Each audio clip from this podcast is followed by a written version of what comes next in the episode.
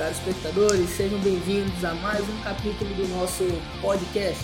Hoje nós traremos um tema bem pertinente à nossa realidade. Aqui quem vos fala é o Fábio, eu sou acadêmico de Ciências Biológicas e estou hoje com meu convidado Cassiano, que também faz parte da nossa turma de Ciências Biológicas pela Universidade Estadual do Maranhão. E o nosso tema de hoje será práticas pedagógicas nas múltiplas redes educativas. Tendo um tema tão, é, digamos que polêmico, um tema tão complexo, eu gostaria de convidar o meu amigo Cassiano a nos dar já o seu parecer sobre o que seria a prática pedagógica em si. Certo. As práticas pedagógicas, elas se resumem ligeiramente no ato de ensinar ou transmitir conhecimento ao educando, seja ele jovem, criança ou adulto. Está relacionado ao compromisso de um futuro êxito naquilo que se acredita sobre a educação transformadora na vida do aluno, na vida dos pais, em uma sociedade. Nada mais do que uma consolidação, um êxito, um sentimento de vitória, sobre um trabalho árduo que é feito há bastante tempo para o bem comum de uma sociedade. É isso aí, Cassiano. É, a gente vê aí a importância né, da prática pedagógica é, quando a gente busca entender assim, né, como foi dito, né, o que ela deve trazer para o, o acadêmico, para o estudante, para o cidadão que está sendo formado ali desde os seus primórdios, desde a sua base, que vem lá do jardim, até é, a sua instrução no nível superior ou após o nível superior, quando esse busca uma especialização mais a fundo, né? E aí a prática pedagógica, ela precisa apresentar dois critérios, né, que você já expôs aí, que é a reflexão crítica, né, do, do que ela realmente está repassando e a intenção por trás dessa prática. Porque como você falou aí sobre o trabalho árduo, né, a realidade da pessoa, é, tudo isso, a prática pedagógica deve pensar e, e refletir em cima disso, né? E mostrar qual é a sua intenção. Ela tem intenção de quê? De formar o cidadão? É, é simplesmente uma, jo uma jogada de conteúdo? É, ou ela quer transformar ali a realidade local daquele cidadão e mostrar para ele um mundo diferente, com horizontes mais amplos, né? Muito bem, Fábio. Eu tenho esse mesmo pensamento porque eu acredito que a educação em si ela precisa estar relacionada a esse ambiente, a essa necessidade de formar novas, novos é, cidadãos, novos seres humanos, não é simplesmente passar informação ou simplesmente ensinar quanto é o mais um, mas a educação em si ela tem esse poder de transformar tem esse poder de mudar a realidade e adentrar mesmo naquilo que a gente acredita e, e muitas das vezes mudar aquilo que a gente conhece e também agrega, soma os nossos conhecimentos culturais, religiosos, familiares e assim a prática pedagógica é, é, é uma necessidade desde, desde os primórdios, desde, desde sempre, desde o primário, desde a educação infantil, é uma necessidade que se tem de fazer com que o aluno perceba qual o caminho que ele quer seguir e além do mais é, ter êxito na vida. Isso aí, e, e para para ficar assim uma coisa mais clara, né, para ficar uma coisa mais é, objetiva, é, é, preciso fazer uma distinção é, do que seria a prática docente da prática pedagógica. A prática docente, como você mesmo já deixa bem claro, é aquela prática de ensinar, é aquela prática em que eu chego e bom dia meus alunos. E os meus alunos já sabem como é que vai ser porque é um roteiro, é algo é, digamos que sistêmico, é sistemático, é, tem os passos, é o que na informática nós costumamos dizer que seria um algoritmo. O algoritmo é uma receita, tá aí, vamos pegar a receita do bolo. É uma receita de um bolo. O bolo você chega e você mistura o trigo, o ovo, tem a sequência certa, o ponto certo, untou a forma, botou o bolo, assou pronto. E o aluno, quando ele tem apenas uma prática docente, ele tem isso o professor chega, deu bom dia, puxa o livro, é a página tal, ele bota duas, três questões no quadro e o aluno simplesmente responde, mas não há uma aproximação do professor. E é aí que a prática pedagógica entra. A prática pedagógica ela chama o professor para dentro do universo pessoal, social e particular da criança. E com essa aproximação do professor com o universo da criança, ele passa a identificar os pontos fortes e fracos desta criança e automaticamente, por ele ser o professor e por ele pensar em uma prática pedagógica que seja efetiva, o que, que ele faz?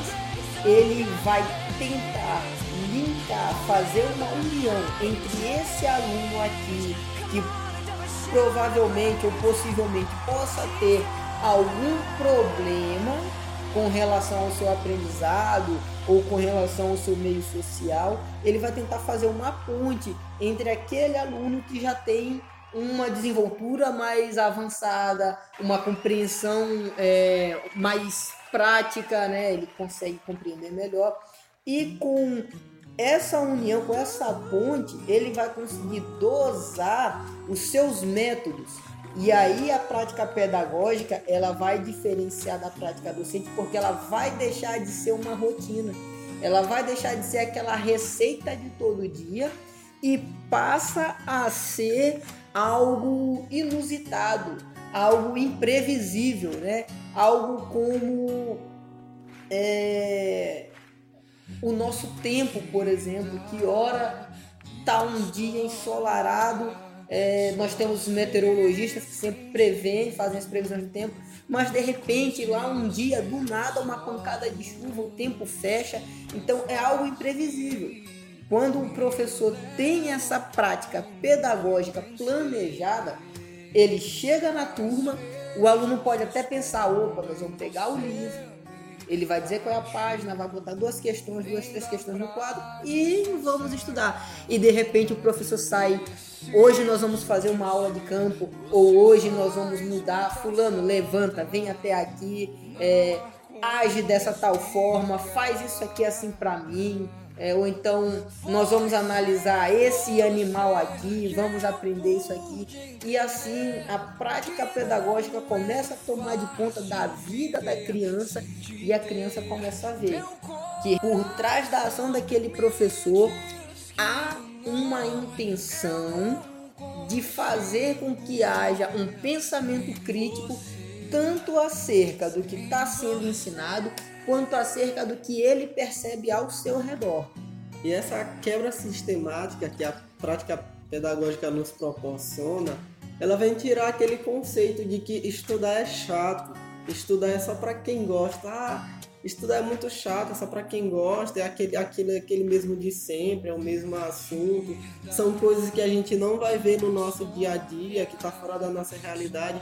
E a prática pedagógica ela vem quebrar esse parâmetro, vem quebrar essa barreira, proporcionando ao aluno uma visão crítica daquilo que ele vive, mas também vem fazer com que o aluno já se interesse, já se mobilize para estudar mais, para prestar atenção mais na aula.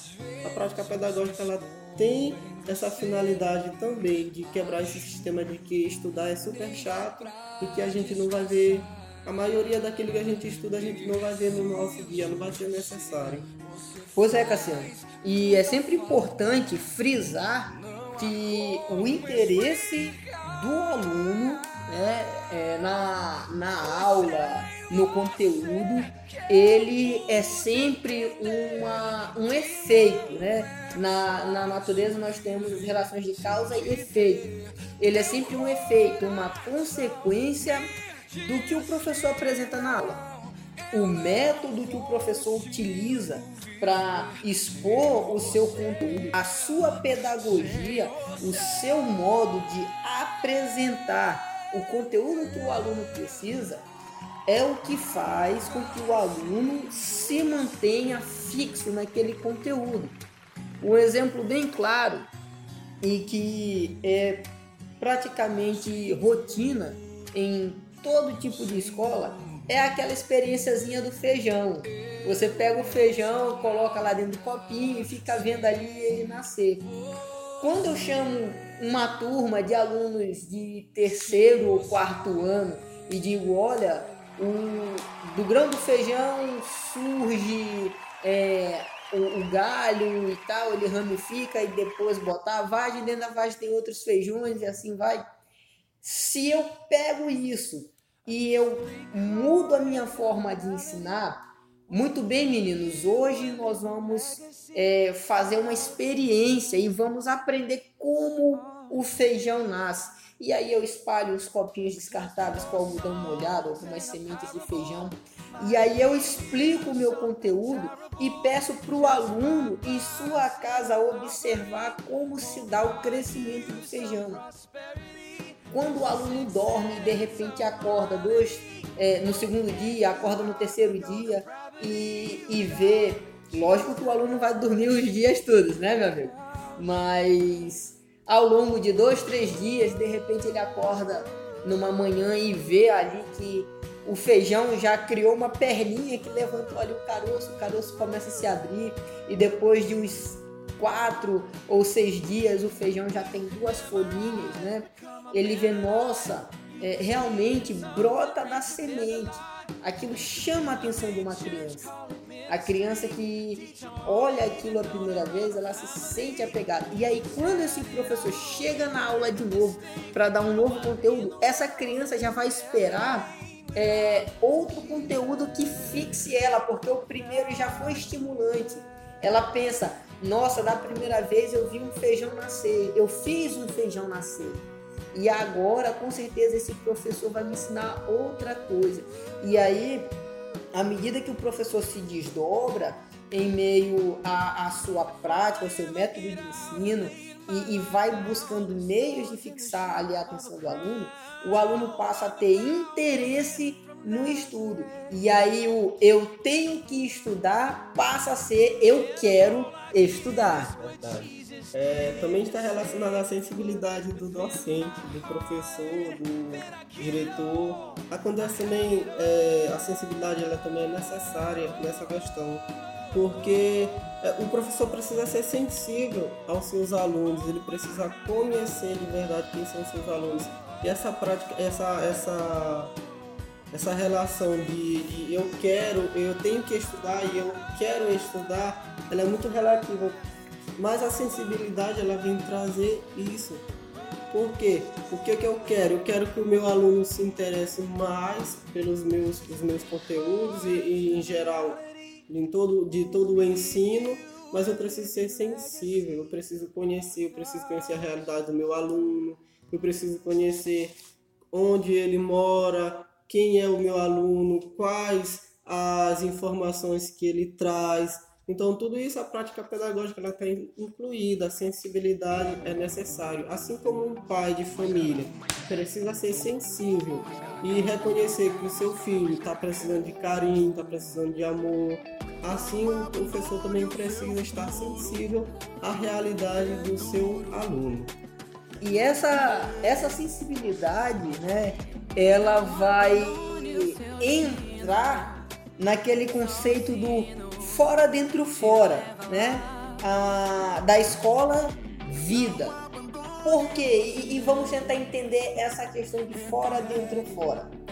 Quando a gente aborda esse tema, a gente automaticamente precisa entender que essa criança que chega na escola, ela já traz em si uma cultura. Nós temos a nossa cultura social, mas cada um de nós possui também em si a sua própria cultura pessoal, a sua cultura familiar. E quando essa criança vem, ela traz a cultura dela para dentro da escola. Então é o fora dentro, né? E eu preciso entender isso que está vindo de fora para poder harmonizar com o que nós vamos apresentar dentro da escola. E aí, continuando o nosso termo, o fora dentro fora, né? Nós analisamos o fora dentro. Agora nós temos que pegar que é unificado, é feito o ecumenismo entre as muitas sociedades que são apresentadas por diversos alunos dentro da sala, mas a sociedade que o professor apresenta, juntamente com seu conteúdo, com a sua didática, com seu ensino, e nós temos que buscar um meio como docentes, como educadores, nós temos que achar uma forma de pegar esse conteúdo que foi aplicado dentro da escola e fazer com que o aluno repense ele de forma crítica fora da escola. Ou seja, pegar o que eles trazem de fora, unir, acrescentar o nosso aqui dentro da escola e ensiná-los a utilizar fora da escola, né? E, e, vale lembrar que o papel do educador é justamente esse: perceber. Isabel Alarcão tem um texto chamado Escola Reflexiva, que sinceramente é um texto perfeito, porque lá ele mostra o papel do professor, o papel da sociedade escolar, ele mostra o que o professor deve ser. O professor é psicólogo, o professor é responsável, o professor é amigo, o professor é enfermeiro. Ele tem que identificar no aluno diversos fatores que vêm de fora para dentro e também que vai sair de dentro para a sociedade. Então, nós educadores estamos dentro desse sistema que leva tudo para a escola vida, porque a gente jamais vai deixar de aprender. Enquanto estamos aprendendo, estamos na escola, independente de ser a instituição bancada por um município, estado, pela federação ou uma instituição particular, ou se é a sociedade, se é a nossa vida, se é a nossa casa, estamos sempre em uma escola. E o papel do educador será sempre esse, de perceber os diversos fatores que afetam os seus alunos, né, que já vem carregado com eles e identificar desses fatores o que é positivo, o que é negativo e ensinar o aluno a aplicar a, os seus valores positivos, né, todos os seus valores na sociedade, para que ele se torne um cidadão cada vez mais crítico e melhor. E essa percepção do professor com relação à sua sensibilidade, ao fora, dentro e fora, nada mais é do que ele ativar suas múltiplas funcionalidades, como já tem falado. O professor, na maioria das vezes, ele é psicólogo, ele é pai, ele é educador, ele é enfermeiro.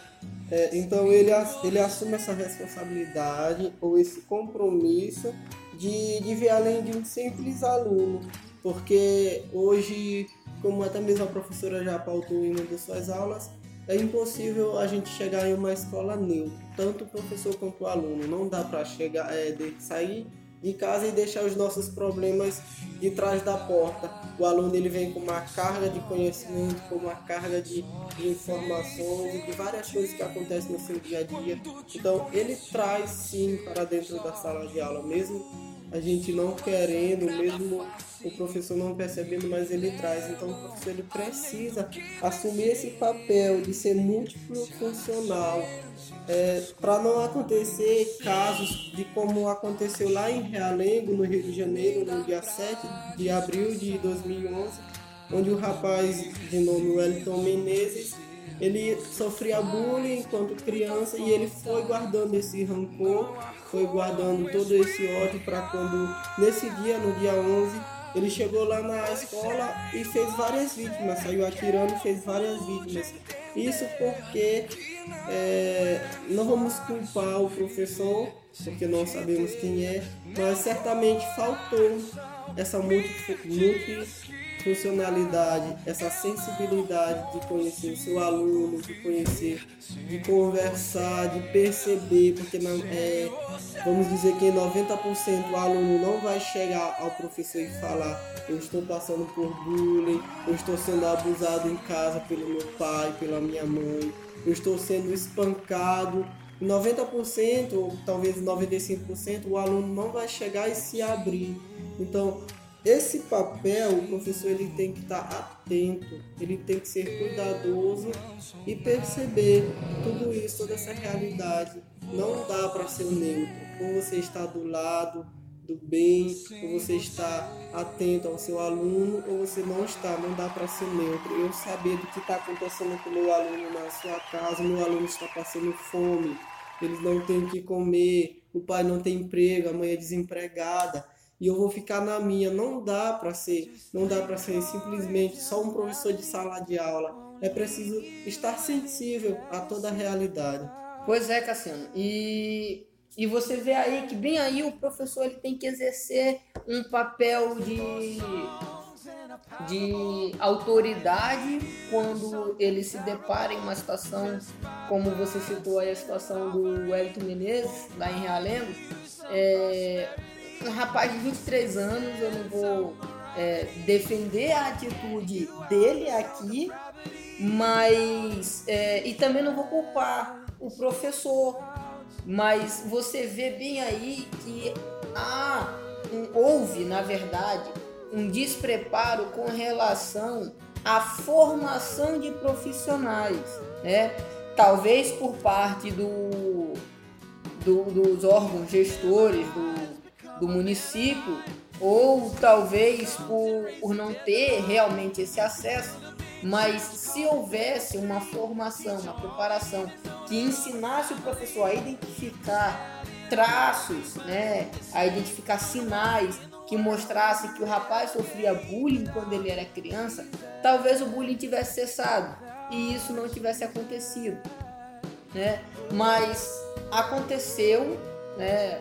O rapaz sofreu bullying na escola, viveu com certeza psicologicamente é, instável, ele ficou instável psicologicamente e guardou todo esse sentimento negativo e, e, e de repente ele explodiu com isso, criando a tragédia aí que o Brasil inteiro viu.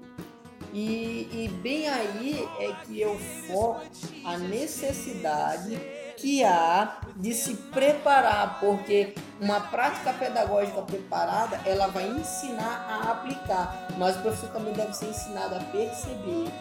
E essa percepção já entra aí uma função quase que de assistente social do professor, de identificar o que acontece com o aluno, de buscar saber se é um problema é, pessoal, familiar, escolar, entendeu? Identificar se realmente há alguma forma de abuso, se, o, se há algum acompanhamento psicológico, psiquiátrico, é, se tem algum problema de saúde. Muitas das vezes é apenas um problema de saúde que atrapalha o rendimento do aluno, como por exemplo é, dislexia, é, o, o próprio déficit de atenção, né?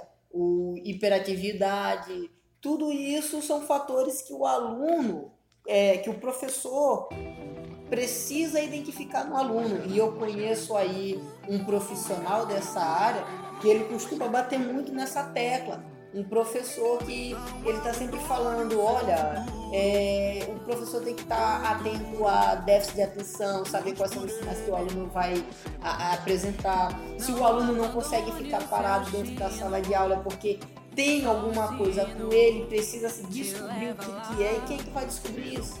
O professor, porque o professor está dentro da sala. O professor está vendo a realidade da a convivência do aluno, né? E todo, toda essa percepção do professor, sendo ele um profissional bem capacitado, vai auxiliá-lo a, a identificar, sanar tais problemas. Lógico que alguns problemas não, não são doenças, não precisam ter curas, mas eles possuem métodos para se lidar. E buscando compreender isso, o professor vai é, elaborar através da sua didática, através da sua prática pedagógica, né, através da sua prática docente, ele vai buscar um meio de conciliar uma forma de educar tanto esse aluno que tem algum distúrbio, que tem algum problema, quanto também aquele aluno que aparentemente é, é um aluno, vamos dizer assim, normal, se, se é que há a possibilidade de existir algum normal no mundo porque no meu, no meu entender o normal é aquilo que é igual, que é comum. E a gente sabe por experiência própria que dentro de uma sala de aula não há como um aluno ser igual ao outro. Sempre há ali uma divergência, uma característica ali que faz do aluno quem ele é. Há sempre é, uma idiosincrasia nesse aluno. Né? Então, dá, tá aí a, a função, né? tá aí a realidade do professor é, de ter e de buscar ter também esse preparo, né? tanto para suas aulas, quanto para a percepção de futuros problemas e é, a orientação desses alunos, porque independente de serem adolescentes, jovens ou crianças, é a função do professor orientar, uma vez que o professor olha uma criança de 5, 6 anos batendo em outro, olha, não pode bater no coleguinha, é feio, é errado, né? E aí você começa a educar e se você todo dia chega na criança e diz, olha, não pode, não pode, ela vai aprender, vai crescer e vai aprender, olha, eu não, eu não posso sair agredindo as pessoas. E quando se torna adulto, se vê a compreensão de que agredir fisicamente alguém é um crime, você pode ser preso, né? Então, é necessário que haja é, o preparo do profissional também para que ele possa ter uma prática pedagógica melhor, independente da rede que ele esteja, se é rede pública ou se é rede particular, se dentro da rede pública ele está na esfera municipal, estadual ou federal. Entendeu? Se na rede particular ele está numa rede local, numa rede interestadual ou internacional. Isso não, não é, é um, vamos dizer assim, não é um, um ponto-chave para determinar, não, esse comportamento é só para um, esse comportamento é para todo tipo de docente. O docente tem que saber identificar e tem que saber também é, articular, né? tem que saber sanar tais problemas.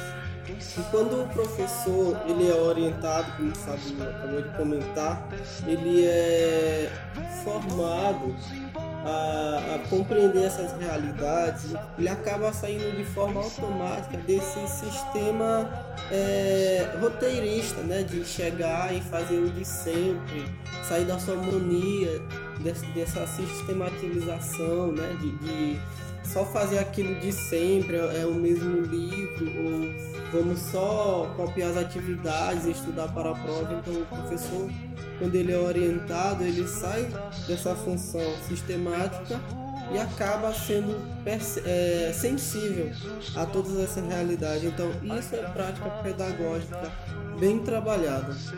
Pois é, pessoal. Então, é, resumindo aqui o nosso podcast, é, o, a prática pedagógica ela vai sempre envolver tudo o que, o que é, abrange o universo do professor com o aluno, independente de estar vindo de fora para a escola e saindo da escola para o mundo nós vamos ter sempre essa relação e será sempre necessário que o professor é, identifique fatores, saiba interagir, saiba manter a atenção do aluno voltada para si, né? E é lógico, transmitir um conteúdo de qualidade, prazeroso, acima de tudo, a educação deve ser prazerosa, deve ser praticada com amor e que se torne é, um aprendizado exitoso na vida tanto do aluno quanto do professor, porque apesar do professor ensinar o seu aluno, a cada dia de aula ministrada, o professor também aprende um pouco mais. Nós vamos ficando por aqui, pessoal. Agradecemos a atenção de vocês, a audiência e até o nosso próximo podcast.